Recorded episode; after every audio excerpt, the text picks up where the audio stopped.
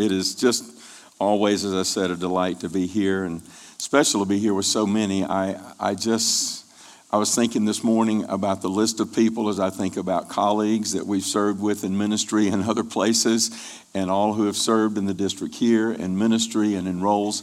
And, um, you know, I, I'm sure I would leave someone out, but it's just great. I feel among friends today and among those who support us. You know, we're here to support one another in God's work. And I have discovered something the older I get, we really do need each other. Amen? Turn to, turn to your neighbor and say that. We really do need each other. We just need to be reminded of that. My wife is here with me today. She's sitting with her uncle EB, and that's why she's smiling so much. She loves her uncle EB, and uh, he's really special. So it's great that she could be here and sit with him today. And um, uh, I, um, Andrew, Pastor Mike's son, was um, works at Chick Fil A, and we I was in there Friday night with family. And so he came right over to me and he said, um, You're going to be preaching at our church Sunday. I said, Yes, I am. I said, Andrew, you're going to be there for both services. And he kind of smiled. He says, Well, maybe since it's not my dad preaching, I'll show up.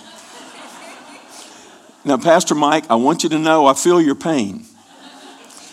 Um, one of our pastorates, we had two services, and um, at one point, our two sons started coming to the early service. And I was a little surprised. Um, my older one, not so much, but the younger one was a sleepyhead. And I knew he didn't get up till he just absolutely had to. And, and yet they consistently were showing up for the first service. And so um, one day, I think at Sunday lunch, I said, Guys, what's up with the first service deal? And they looked at each other rather sheepishly. And so finally, one of them had the courage to say this to me well, Dad, we know in the first service that there's a service to follow and you can't go over.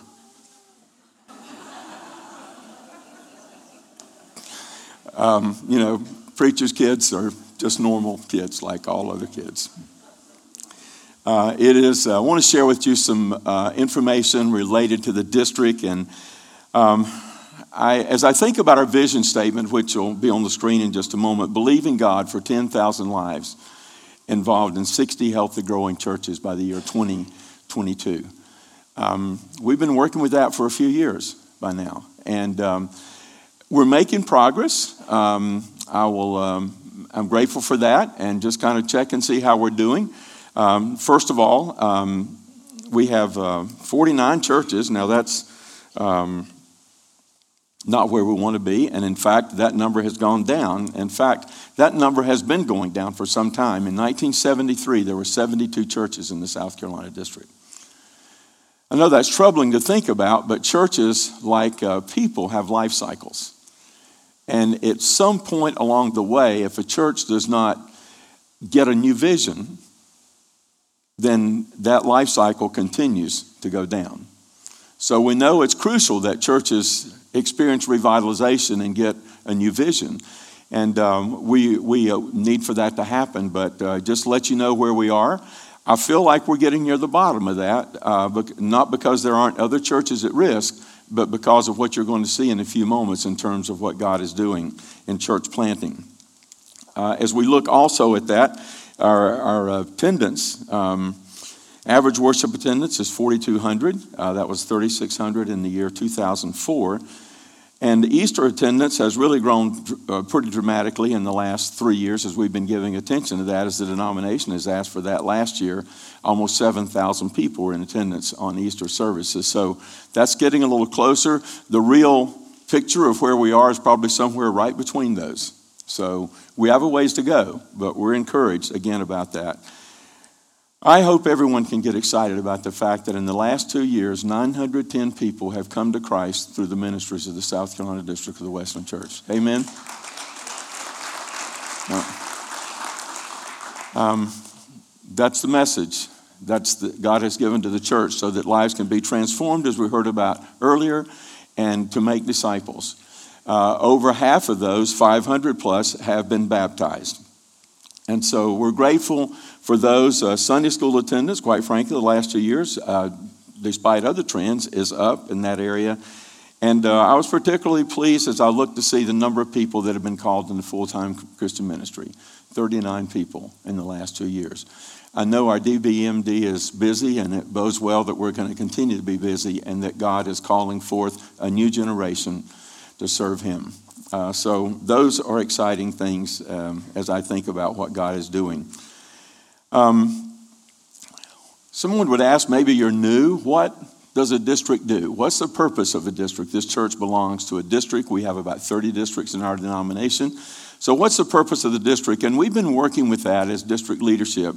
Pastor Mike is on our district board, and he knows we are looking at these things and constantly through the filter of these saying, what is it that we are to do as a district? We're to be a catalyst for congregational reproduction and multiplication. Now, I'm going to share with you a little bit more about that in a moment. Um, we also um, are a catalyst for congregational transformation. Um, again, as I said, if churches do not get a new vision and uh, revitalize, then um, their future, for most of them, is uh, going to continue to go down until it's another one of those statistics of a closed church. So we're grateful to see that happening. Um, I think of churches of all sizes. Um, Perhaps the church that's had the greatest percentage growth in the last couple of years is the church that was the Walhalla Wesleyan Church, is now Hope Church. Uh, two years ago, uh, 2015, on Sunday morning, they had 12 people. Um, not long after that, they decided to close and to do a restart, and they renamed the church. And I'll be there in three or four weeks, but my guess is this morning they had about 50 people in that church. Now, that's pretty good percentage growth. That, that probably is better than you know, most any church you can think of in terms of percentage growth. So, uh, again, all sizes. I think of the uh, church over in Bethany, over in Spartanburg County, that in the last uh, three or four years, um, actually four years this month, the pastor, new pastor arrived there, and they've gone from attendance in the 20s until I just looked at their report, and they're close to 100 in average attendance every week. So, again, great growth, and, and uh, new people are coming to Christ and are, are being baptized. Um, the church at Eden, out in the middle of the peach orchards in Spartanburg County. Um, I look and see the progress that they have made and what has been happening there. And a congregation that was around 100 um, three years ago, before they went through a process of um, consultation and revitalization, is a church that this morning will have 160 to 170 people with about 50 children in two services. They've just started two services back in October. This is a small church. They can't seat very many people. So it's just exciting to see that happen. And I look at Trinity. Um, Pastor Mike, I appreciate it so much looking over the second quarter report again before I came this morning. Uh, because of the starting of the second service here at Trinity, around 30 new people are coming to this church every Sunday morning. Um, and a lot of that has to do with Pastor Mike's personal influence and outreach. Um, he has a heart for seeing people come to Christ. I know that is his passion. And uh, he's uh, beginning to sense um, some, some of the fruit that comes from that. I just want you to know I believe in this church. Uh, I think this church's best days are ahead. I truly believe that. The opportunity's never been greater. Look around us, friends all the people that need to be reached that are not in church, that this is typical of a community area in the upstate. 80% of the people, between 70 and 80% of the people, are not in church anywhere this Sunday. And so the opportunity and the need is great. And I'm grateful for your pastor and for you joining in and opening our eyes to look and see the harvest that is there, what God wants to do and intends to do in the days to come. So, um, revitalization a part of it. Uh, we're to be a catalyst for leadership development. And then there's that fourth thing. It's uh, not a priority, but it's very important things that we do the credentialing, the legal, the financial services, all the things that we offer at the district to help us. Um, you know, just, just an example, and this is not necessarily the district thing, this is a denomination thing. When the Supreme Court ruling came down uh, last May or June regarding same sex marriage, and the challenge that face that we face as churches in terms of use of facilities and those kinds of things.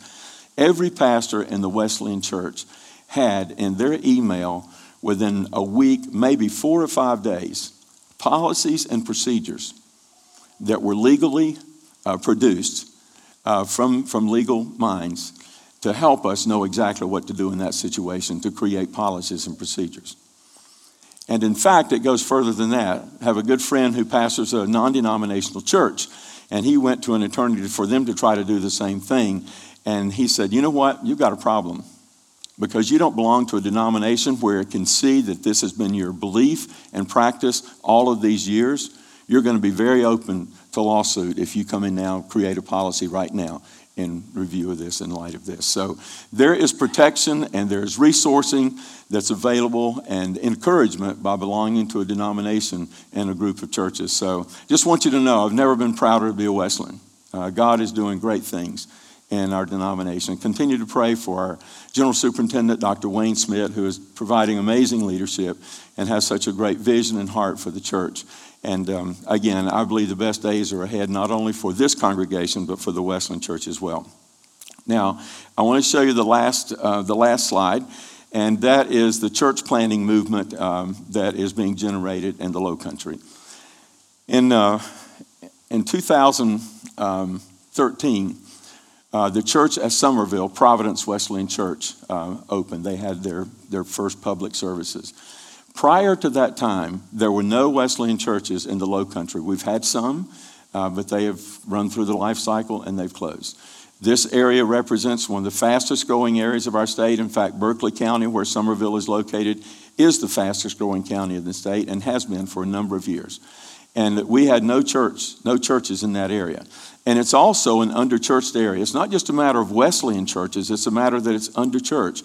And that region, percentage of people on any given Sunday are that are a part of a, an evangelical church is less than 10%.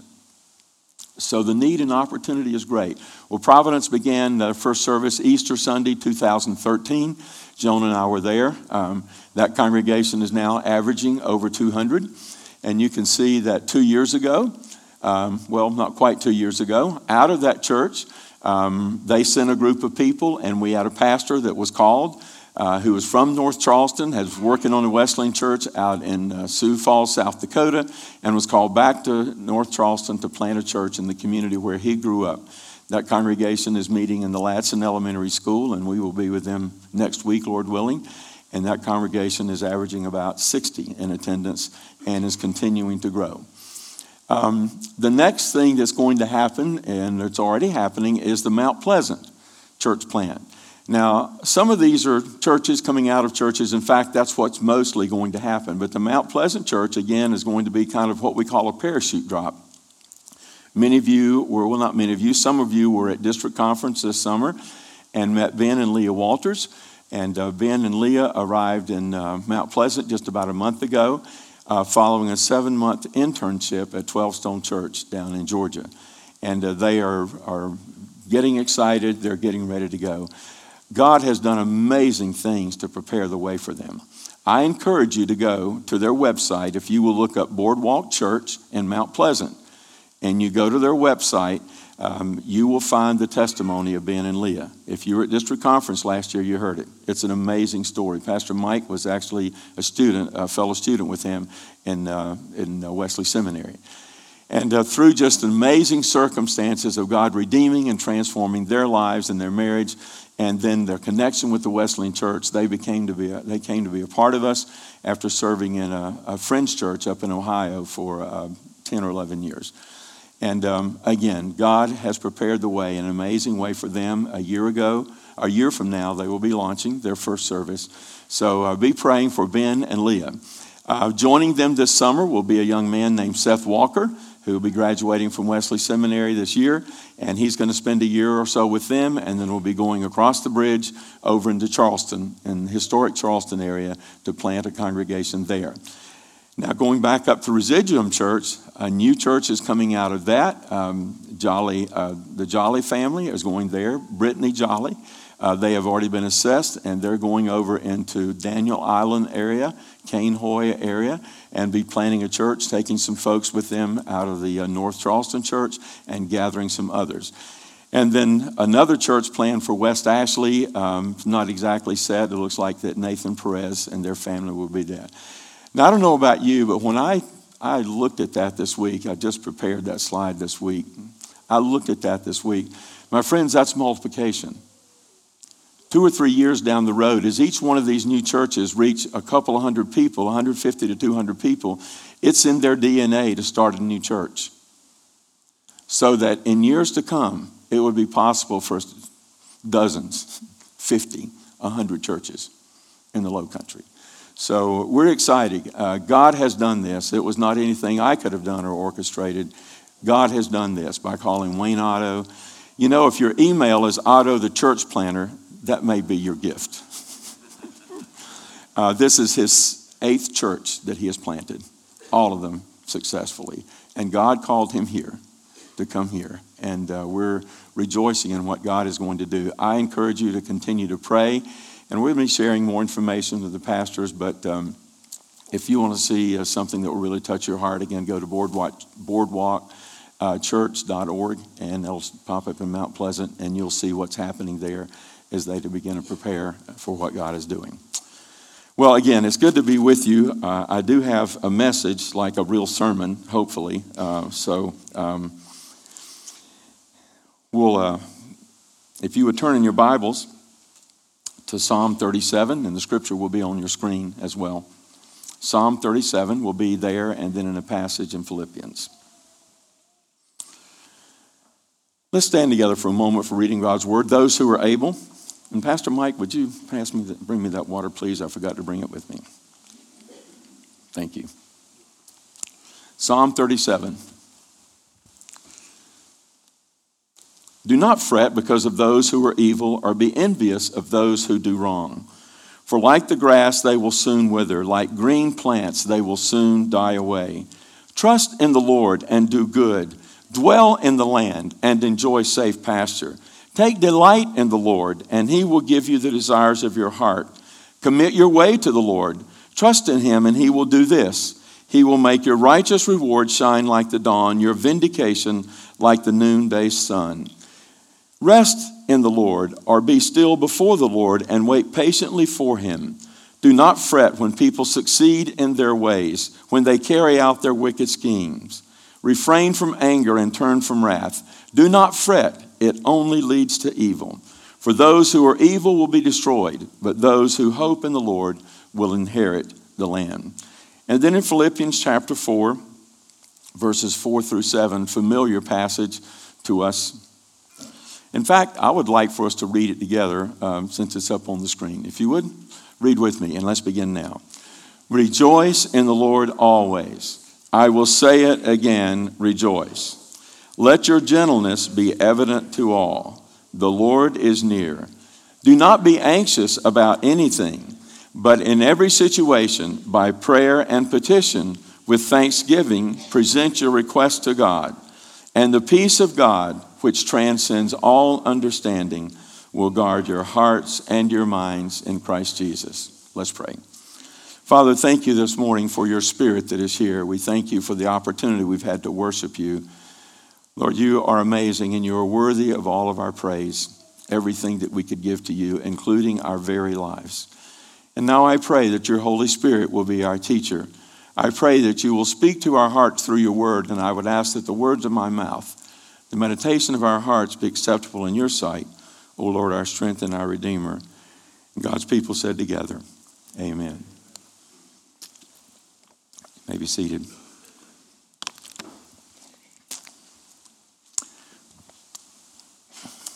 Those are some amazing passages of Scripture, and we stop to think about it. Is it even possible? Is it even possible to live this way and to do the things that the Scripture tells us that we are to do, and to not do the things that the Scripture tells us that we aren't to do? Well, this morning we're going to talk about the cycle of victorious living. And uh, I tell you something I've discovered about life, and that is it can be cyclical. We, we get in cycles. I'll use for an example of which something with which I'm very familiar, and that is weight. Um, I, um, except for those uh, years when I hit uh, puberty and stretched out until I got married, weight was a problem, and still is. I probably lost two or three hundred pounds in my life.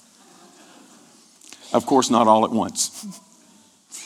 And you know, it's amazing. You, you decide to, to do something about that, and you get on a roll, or I'm saying this morning, you get in a cycle.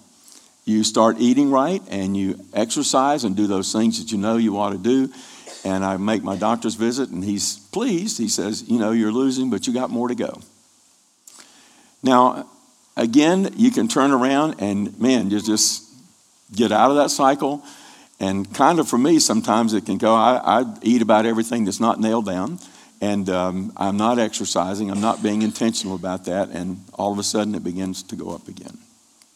You know, that's true in many areas of our lives. It can be true in our marriage, and certainly is true in our spiritual lives. And that's what we want to talk about this morning in terms of spiritually having a victorious cycle that we're in. Now, the first thing I would have us to note as we look at the passage in Psalm is the little word fret. Fret not. We find it in verses 1, 7, and 8. Now, if it's mentioned once we give attention to it. If it's mentioned twice, we really pay attention. If it's mentioned three times, they're trying to make a point. And the psalmist here, again, is saying, Fret not, fret not, fret not. About yesterday, about tomorrow. Now, it's easy to get in the cycle of worrying and fretting. And if we get into that cycle, I can tell you from experience, and most of us would agree, it can become consuming. It can be all that we really think about. We're focused totally on that, exclusive to other things. It takes over, it allows for nothing else.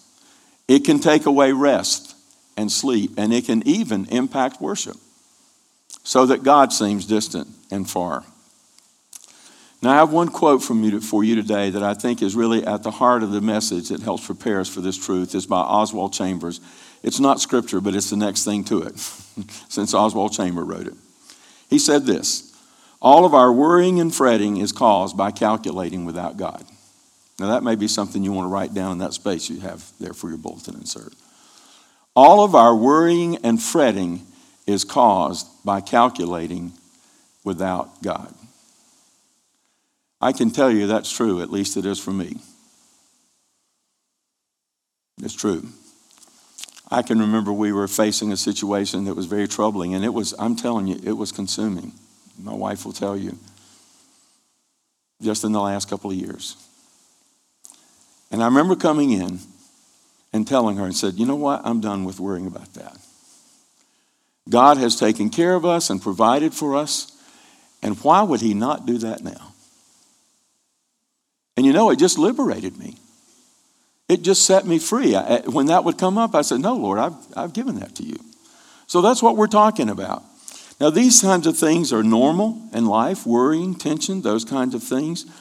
And, um, but again, as we stop to think about it, how this can just gnaw at us. And it's kind of like it does about as much good as it would for me to go out and start up my car and, and just put my foot on the accelerator and just wind that engine up and just listen to it and sit there. That car is not going to go anywhere until I do something else, is it? It's not going to go anywhere until I put the gear into drive or reverse. And the moment I do that, I'm using that engine to do what was it intended to do. Otherwise, it's just sitting there causing stress on the engine. You know, I um, respect Dr. Virgil Mitchell, and I'm in a place where many of you knew this wonderful man of God. But one of the great stories I think that comes out of his life was when he was a 12 or 13 year old boy. Grew up in a farm over in Six Mile area, and his dad was raising cotton at the time. And it was the time when it was great stress because the boll weevil swept through and destroyed the cotton crops. And Dr. Mitchell recalls that time and being out in the middle of a field that had been devastated by the boll weevil, and his father was crying. The impact of that was considerable loss of income for the family, and they had even borrowed money or got on credit the seed and the fertilizer to plant the cotton plants. And his dad was crying, and Dr. Mitchell had never seen his dad cry before. And maybe as kind of a sim, just a, a little bit of precursor of who this man was and going to be. He said to his dad, he said, Pop, somehow I don't figure this caught God by surprise. So, again, our worry and fretting is caused by what? Calculating without God. Now, that's the not thing we're to do, is the fretting part. So, how is it that we are to get in this cycle of victorious living? What are the positive things that we need to do? And we find four things in the psalm that I think are extremely helpful. And it starts, first of all, with commit. You'll see in the little cycle, the chart that's on the screen, we start at the top and it's commitment. And we always start there in this cycle. We start with commitment. Now, this is more than just some kind of sentimental decision, this is an act of the will. Um, a very descriptive way of thinking about this comes from the Marathi language in the country of India as they were translating this word. And here's how it comes out in that translation Turn what you are and what you have over to God, palms down. You probably heard this before, similar, but go ahead this morning, stick out your palms. True commitment requires me to turn my palm over and drop what I am holding into His hand so that none of it remains. Again, that's something we choose to do. Now, this is different than a prayer that we've all prayed Lord, you take this from me. that's putting all of it on the Lord. And you know, this is a cooperative arrangement. If God's going to work in our lives, we work with Him. This is releasing it to God. So, as we commit, and this is where we always begin, we turn it over to God, palms down, with nothing left in our hands. You can put your palms back, your hands back together. You know, this, is com- this commitment is initial, it's a time when we do it, and it is continuous. We have four children, and we have 13 grandchildren. All of our 13 grandchildren are well above average. If you don't believe it, just ask us. But you know, with children and grandchildren, I remember especially with our four children, there was a time early in their lives when we did what many of you have done. We came before the church. Um, I think the first time we were on staff at a church, and, and uh, Pat, Jack Phillips did it. And then the next time we were at a church, and we had a retired pastor, and he did it. And then I think the next two times, each of our fathers did, the children.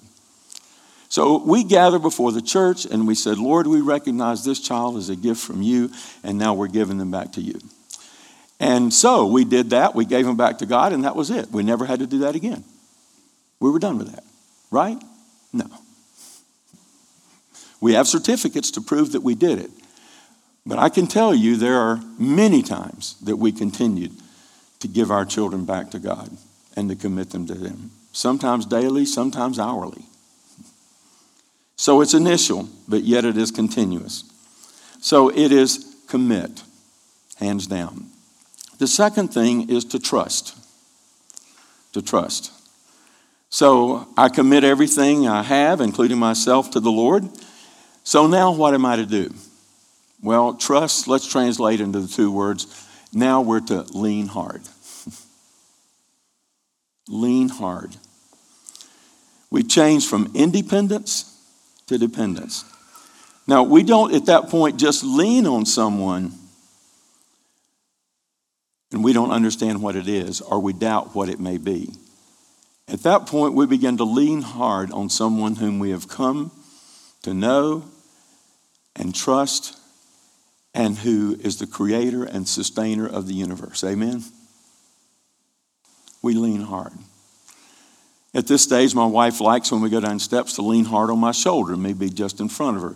So far, I'm able to do that. I'm going to get to the point where I won't be able to do that any longer. So she'll have to use the handrail every time. But we don't have to worry about God growing weary or tired or being unable. We can lean on Him, amen? We can trust Him. Trust is a key word in the Psalms. And I know all of us here today have our stories, and I have one special one from my life that I would like to share our lives. We were in North Carolina, and our oldest was in school at Indiana Wesleyan, and um, it was a long way from North Carolina to Indiana Wesleyan. Today didn't have cell phones and so forth. The first year she didn't have a car. The second year she got a hand me down like three or four times hand me down car. The first time it broke down, I got my dad's dolly, and I never returned it until she uh, graduated from Indiana Wesleyan. I kept it because there would be two more times that I would need to go fetch the car or her, and both. One of the times was near the end of the school year, and she was traveling home and got to southern Indiana, and the car stopped, and it looked like it was fairly serious. So um, one afternoon, I um, got ready to go. I loaded up the van, took my younger son, put the dolly, and it was a tough time for us. We were going through a very difficult time in ministry. My wife was concerned for me making that kind of trip, just given just my state of mind and all we were going through. She had prayer with me in our driveway, and we left in the afternoon, arrived there, um, loaded the car up, and started back. Um, between uh, Louisville and Lexington, Kentucky, on Interstate 64, I pulled into a rest area to rest. It was about 11 o'clock at night. We had, by that time, we were, God had blessed us to be able to have a large conversion van, which is a wonderful thing. We had four kids, and none of them had to touch while we were traveling. So, but it was wonderful also. I had that bed in the back to lay down, so I laid down, and my son put the chair back, and I slept, and I slept well. I woke up the next morning Nothing changed. I woke up early. Aaron was still sleeping, so I started driving. And totally unexpectedly, God began to draw near with his presence. As I drove toward the sunrise, as I was facing it that morning, and the sun began to rise, it's just like the Holy Spirit just came down and flooded that car. I was oblivious to anything or anyone else. It's just like I was there with the Lord. I could have been on a mountain or any place that happened to be driving was immaterial.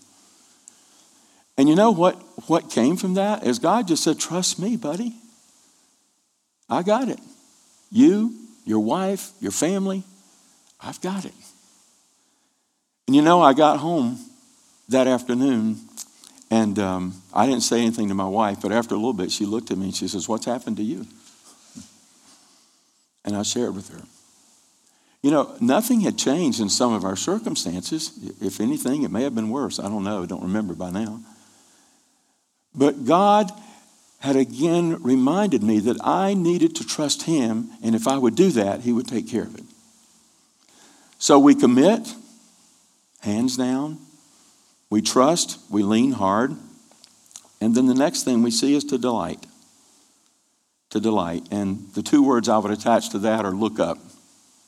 Look up. You know, delight is more than an emotion, it's an attitude of the Spirit. And that while God's will is not something we would always choose, yet the scripture says for us to delight ourselves in the Lord, and He will give us the desires of our heart. There can be a purposeful delight. And so many times as we walk through the times of fretting and we get to the place of that in that cycle, we forget about rejoicing and delighting and looking up. That's what what Paul said there in that passage in Philippians. He says, Rejoice in the Lord. And then he says it again, Rejoice. And then he reminds us that we commit those things to the Lord and we can sense that peace. We better not forget the rejoicing part of this because that's so key. It is so important. I've had uh, people in, go visit in the hospital, and sometimes I would say to them, Look up, and pretty predictable response is, Well, that's about the only way I can look right now. but we better look up if we want to get out of the cycle. We better focus on the Lord as much as we can and to rejoice in Him and delight in Him. And then that brings us to the fourth thing. When that happens, we rest in Him. We rest in Him. You know, this is not some passive thing. This is an active rest when we continue again to commit, trust, and delight. Some would say, well, why can't I go from commit to delight? Well, um, the trusting and or rest, the, the trusting and the delight and rejoicing are a part of that. It's a part of the whole thing. It's, it's a complete cycle that he gives us here. You know, if we don't go by trust and delight, we're not really ready for the benefit of rest. Rest is usually hard earned. We've been doing things in our lives, disciplines, the committing, the trusting, and the delighting, those disciplines that bring us to a point of rest, an active rest. And um, again, there is a rest that comes when it is the Lord. Again, it's not to be free from stress, but it does mean this that our lives are rooted in the love of God that will always give a sense of peace in the midst of the storms. Perhaps one of the best examples of this is um, the hymn writer Horatio Spafford. Many of you know the story of this. I'm not going to go into all the details, but in a time of great sorrow, having lost uh, all of his children and his business to fire, um, in the midst of that time, he wrote the words to this hymn that most of you know this morning. When peace like a river attendeth my way, when sorrows like sea billows roll, whatever my lot thou hast taught me to say, it is well. It is well with my soul. My friends, that's the rest that he's talking about here. We can have that. I um, one of the great joys of our life was planting a church in Tulsa, Oklahoma in the 1980s. Um, it was just really wonderful experience for us in so many, many ways. And um, the, one of the great blessings of the many people that came to Christ, we had assistance with some volunteers, youth laborers came in. But in the first year, we met in a middle school, we met longer than that. But in that first year in the middle school, we had 56 baptisms. Um, we had baptismal services the third Sunday of every month. And we didn't know who was going to be baptized, but there was always someone to be baptized. Well, with that many new Christians, you need some people who are mature believers who can work with them, who can disciple them. And so God sent us some amazing people, and one of those couples was Vic and Donna Bond. They moved to Tulsa. He left his job as a professor at Ohio State University as an engineer, where he had earned a PhD.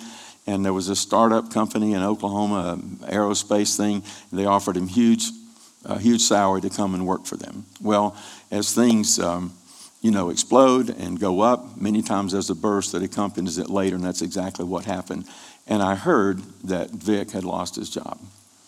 So I did what any pastor would do. I called him and says, "Hey, let's get together for lunch." We got together for lunch, and uh, I can remember that that lunch so vividly. We didn't exchange pleasantries for very long. When he looked at me and he said, "Pastor Buddy, I appreciate your interest and concern. I appreciate your prayers and support, and it means a lot that you would take this time to meet with me. But you just need to know something: that Donna and I are just fine." and we're going to be just fine. And then he said this to me. He says, You see, Pastor Buddy, TK International, which is the company he worked for, is not my provider. My Heavenly Father is my provider. That's rest. That's cashing in. That's cashing in because of the commitment and the trust and delight in the Lord. I want to close with just um, this part. I picked up this outline years ago when I was a student at Asbury Seminary, and um, Dr. Earl Lee came and uh, did some spiritual emphasis week, uh, services. He was the pastor at that time of the First Church of the Nazarene. So I had these notes, and I kept those in file, and I was digging through those two or three years ago, and I said, wow, that's good. I looked at that, and I did a search. Well, guess what? Dr. Lee wrote a book on this title, The Cycle of Victorious Living. So it's not original with me. If you think it was good, then you can give him credit. I borrowed it and changed it, but he did this series of, he did this message and then he wrote a book on the same title. What's amazing thing, the pastor that followed him did a book on the very same title, taking the same passages. I don't know how you do that, but he did it. Uh, but uh, the story goes that Dr. Lee, uh, after that, in fact, that would have been in the in the 70s, and later on, this would have been probably within six or seven years of me hearing him preach that message. And, and after he wrote the book, uh, they had a son, Gary, who worked with the State Department. And Gary was one of the 50 some that were kidnapped in Iran and were held in hostage, as hostages for 444 days.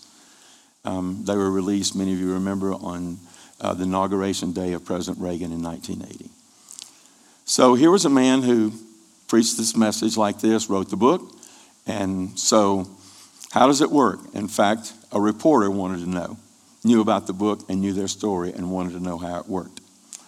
And so he said uh, in a prologue, an ep, uh, epilogue after the book or post after the book, he said, I was able to share with that reporter that what I had preached about and what I had wrote about still worked. That while our son was held as hostage, we were able to live victoriously because every day we committed Gary to the Lord. We trusted in the Lord. We continued to delight in the Lord, and God gave us the rest and the peace. Amen. This works. You have so many people here, older, mature Christians, that they have stories to tell of God's loving kindness and faithfulness. So, my friends, for you this morning is simply this What are you fretting about? What's keeping you awake at night? What are you worrying about? The message this morning is simply this you can have victory. God's given us a plan, a formula, and His Word. Of course, there are a lot of other things you could add to this, but this is just one of those things. And I pray today that this will be helpful to you. In fact, as we close in prayer this morning, perhaps there are those of you, you would just like to, you have something that you need to start in this journey of victorious living and commit to the Lord. And as we bow our heads, today, if there's something in your life, or maybe even Today, you are not a Christ follower, you are not a believer. And today, you want to commit your life to Him. Whatever the situation, if you have something to commit to the Lord, or you need to commit your life to the Lord, I would just invite you right now to just stretch out your palms, hands down. And by an act of the will, again, give that to the Lord today to trust Him. Just take a moment to do that. This is a decision that you are making to release this to the Lord. And now let's pray together. Father, you know those things in our hearts and our lives that trouble us and that can at times cause us to fret and worry. Today, I pray that you will help us to enter the cycle of victorious living by committing those things to you, palms down to trust in you by leaning hard on you.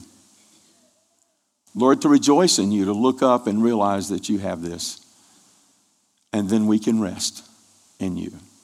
And we can experience the peace of God that passes all understanding. May it be true for each person here today who has a need. And Lord, even if we may not be in time of need, help us to file this away and the Holy Spirit can bring it to our hearts and minds. And this could be a benefit to us in our lives in the days to come. Thank you for this church, for this congregation. Thank you for Pastor Mike and Linda and their leadership and their vision and the staff. I pray your blessing on all of them. And Lord, again, we just continue to give you the ministry of this church and the future that you have for this church to continue to make an impact in this community for you. We pray in Jesus' strong name. Amen.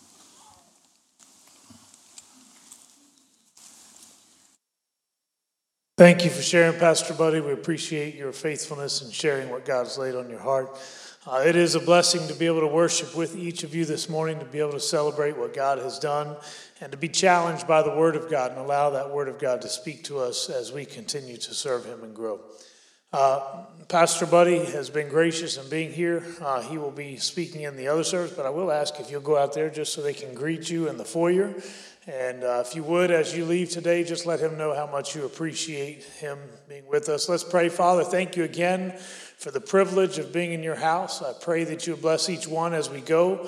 Minister to our hearts that we might be able to take the message that has been proclaimed today and apply it to our lives every moment moving forward. In Christ's name we pray. Amen. Thank you for being with us and go in peace.